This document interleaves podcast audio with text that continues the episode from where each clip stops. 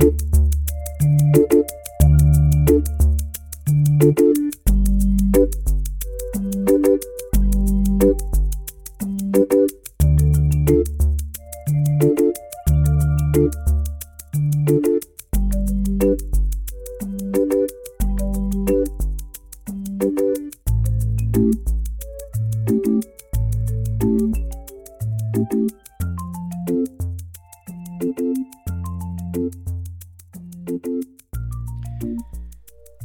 the Animal's Eye View podcast, and I'm your host, Lizanne Flynn. Before we get into today's subject matter, I just wanted to thank all of you, new signers up to my newsletter. There will be information coming out about an online psychic fair where we can connect. And maybe if we haven't connected before, I would love the chance to meet you. I think that would be so fun. We'll be connecting either via video chat through a secure link that you'll get when you sign up for a mini session with me.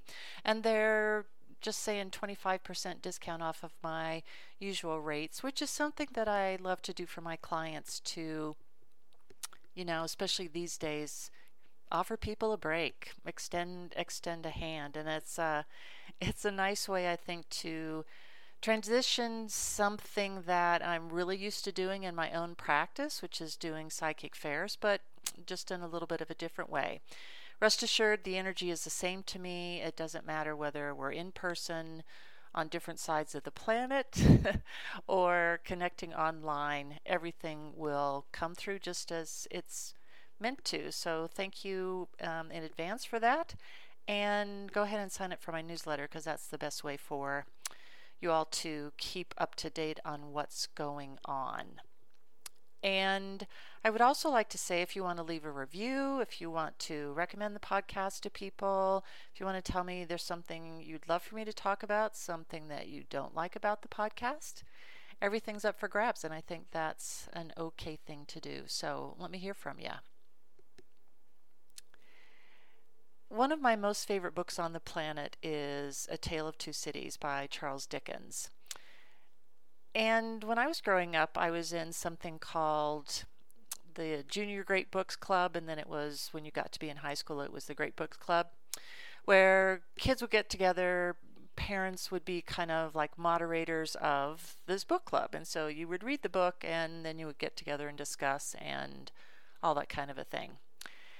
And I think we probably read A Tale of Two Cities at that point in time, way back in my high school years. And I had the opportunity to read it again for yet another book club. I'm kind of drawn to them. I do like the interaction and sharing with people what I thought about the book, hearing what they thought about the book, maybe having some quote unquote spirited discussions. I think that's also a good thing and it really it gave me a much different perspective i think reading a tale of two cities the second time around of course having a little bit of more life experience under my belt than it did the first time around. And uh, the first line i think is so apropos to where we are right now. It was the best of times and it was the worst of times. And i think humans in particular and i'll speak only for myself and maybe for you as well the juxtaposition of having perhaps so many things that don't serve our highest and best good being brought forth and laid bare in perhaps fairly brutal fashion for us to take a look at and see if we want to make additional choices about that, shift them around a little bit. So, kind of the light aspect of that against the very, very dark, shadowy background of so many members of our collective species known as human transitioning off the planet at this point in time. And sometimes I think for humans, as it as it is for other animals on the planet, but and we'll talk about the difference in how animals think about their own transitions and the thing that we call death of the spirit leaving the physical form.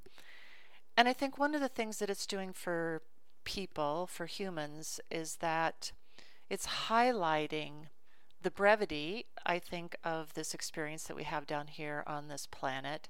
And at the same time, that's also on the very opposite end of the spectrum, and 180 degrees at the very least away, is also the fact that we likely have more say, and perhaps maybe could have more say, in how we want to design our collective structures that maybe we haven't thought about before.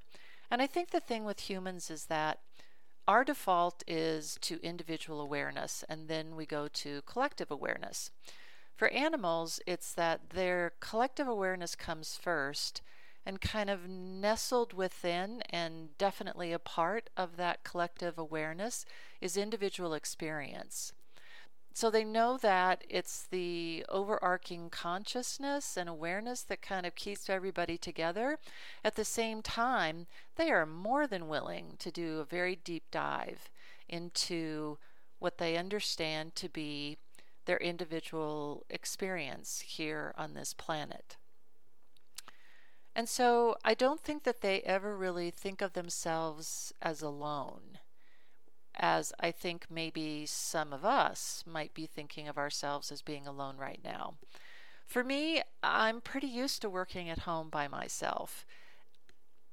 And I freely admit that when I first started doing this work and traveling down this path, that was really challenging for me.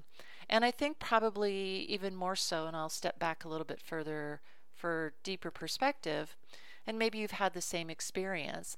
When my body got diagnosed with MS, I would do kind of crazy making things, like be on IV steroids to basically stop the immune system in its tracks to keep from attacking my nervous system and my body in general.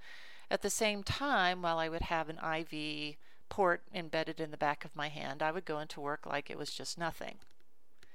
And keep in mind, I had two little kids at that point in time. I had a HR management position. And when I look back on that, I kind of shake my head because it also it gives me a perspective on how deeply attached I was to that job and that part of my professional career at that point in time. And little did I know is that shortly after my body got diagnosed with MS that I would be called upon to surrender that job and that career as well. And so, staying home with my kids, that was not something that, to be perfectly honest with you, I necessarily imagined for myself in this lifetime. And again, hindsight being 2020, it gave me an opportunity. It was such a gift to be able to be there for my kids, especially during middle school, during high school, when they would come home, we would have questions about relationships, about girls, about boys, all those sorts of things that I definitely would have missed if I had been working full time and working in probably a corporate setting. The other thing that I discovered when I started working at home by myself is that I had to be pretty good about discipline with myself and not allow myself, oh, it must be um, Oprah o'clock. Instead of wine o'clock, it would be Oprah o'clock or whatever particular talk show I happen to be a fan of at that point in time. Just as it's the best of times and it's the worst of times, the best of times and the worst of times for me is that there are all of these free channels now on my cable TV provider network. And it's it's of course all of the animal channels that I'm having difficulty with in disciplining myself and saying, okay, you could take your lunch break and you can watch maybe a half an hour to 45 minutes of this, and then you must get back to doing what it is that you do best, which is creating and holding space first and foremost for myself, and then for my clients, and then by extension, the rest of the planet. My thought about all the cable providers, and I don't know if that's the same for you, providing free TV, is and different, you know, premium movie channels and things like that, I'm fairly certain they're thinking, well, you know, we're going to show people how great this is because everybody is at home. And yes, this is a good thing for us to do. And yes, I'm sure the other side of that is maybe they'll see what they're missing and maybe they'll take the leap and actually increase their subscription to us and pay us more money. I don't I don't doubt and I don't fault them for that. I mean, that's just how this works at this point in time. The best of times and the worst of times, particularly I think where you might be feeling the light at the end of the tunnel. And I'm I'm a firm believer in that I think the body often picks up on full moons, new moons, uh, shifts in astrology, shifts in planet, all that kind of thing. The body, in its infinite wisdom, will kind of bring that energy into you. And you might be thinking, why am I feeling this way? What's going on? I'm not really, what's, this is a new, different thing. First and foremost, is this mine? Very important question to ask. And because the body is so good at bringing that information in, I would not be at all surprised if, even if you're not experiencing this in your own family and having family members transition because of COVID 19, I would not be at all surprised if you're starting to feel and to experience other forms and other kind of waves of grief that are kind of coming across the planet at this point in time.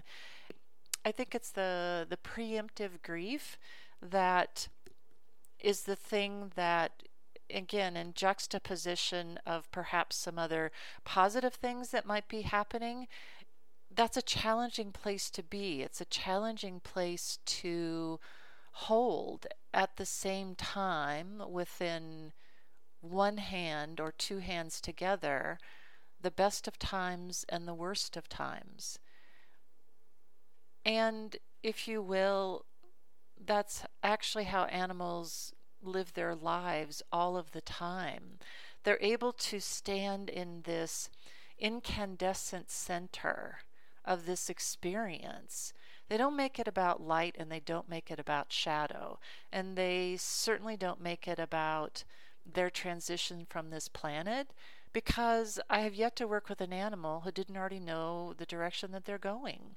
They have this marvelous way of living their soul path at the same time of being in the experience. You don't ever hear a dog go, Ugh, I'm dog on this planet. I don't know what it means to be dog. I'm searching for the meaning of dog. They just they just don't do that. They land on the planet, they go, Oh, yep, dog, cat, lizard, horse, chihuahua, it doesn't really matter. I know exactly who I am on this planet. Whereas humans, we kind of have created these structures and these myths for ourselves that we search sometimes our whole lives over for our sole purpose and our our meaning on this planet. And in watching these animal channels, there are a couple of them that deal more often with farm animals and the transition of farm animals. And I was really struck by the sometimes euphemistic terms that humans use to deal with death. With animals, we call it putting them down. We sometimes call it, especially with our companion animals, putting them to sleep.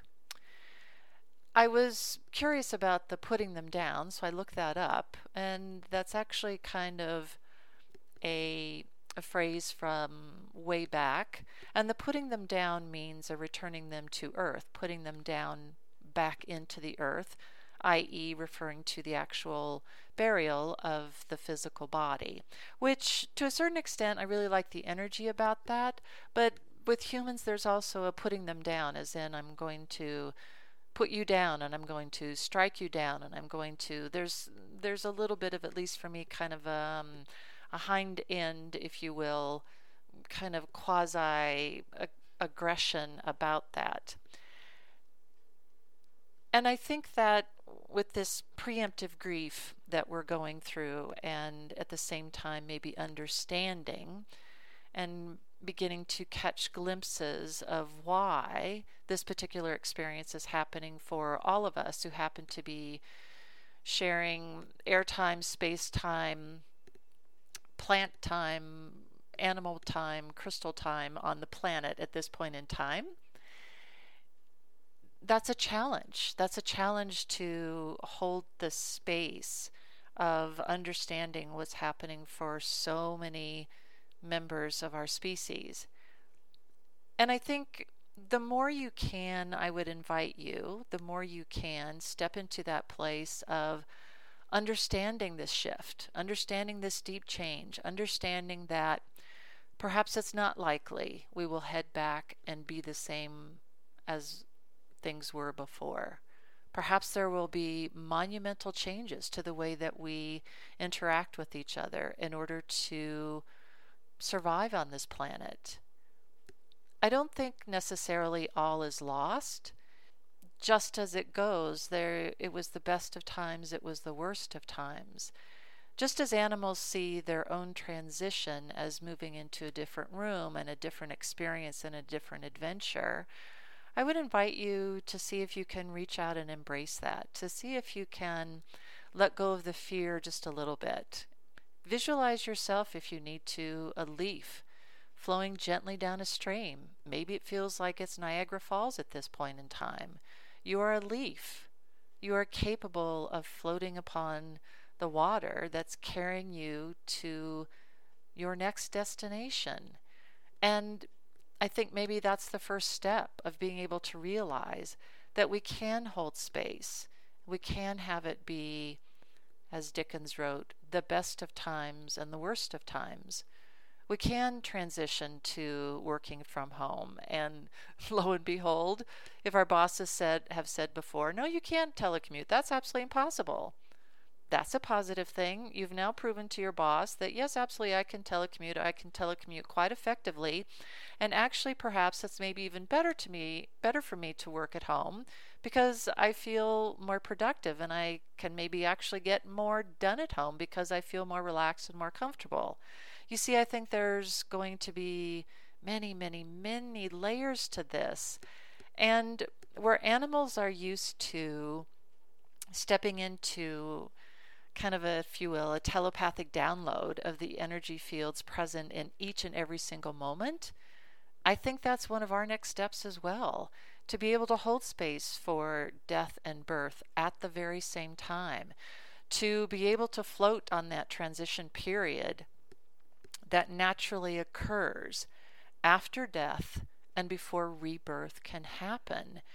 The, the more we can kind of let go the more we can think of death as not a death, but as a transition and as everything, as the saying goes, ancient Greek philosopher Heraclitus, the only constant is change. Animals know this well. I'm confident that part of the message the virus is bringing to us is the only constant is change in this best of times and in this worst of times, I don't think all is lost. I do think that we can work at home and have boundaries about watching our favorite animal channels and and again have the best of times while at the same time knowing that we're capable of gliding through and over and with the worst of times just like animals on the planet do every single moment of every single day. They're with you on this journey, as am I. I'm Lizanne Flynn. This has been the Animal's Eye View podcast. I'll see you next time.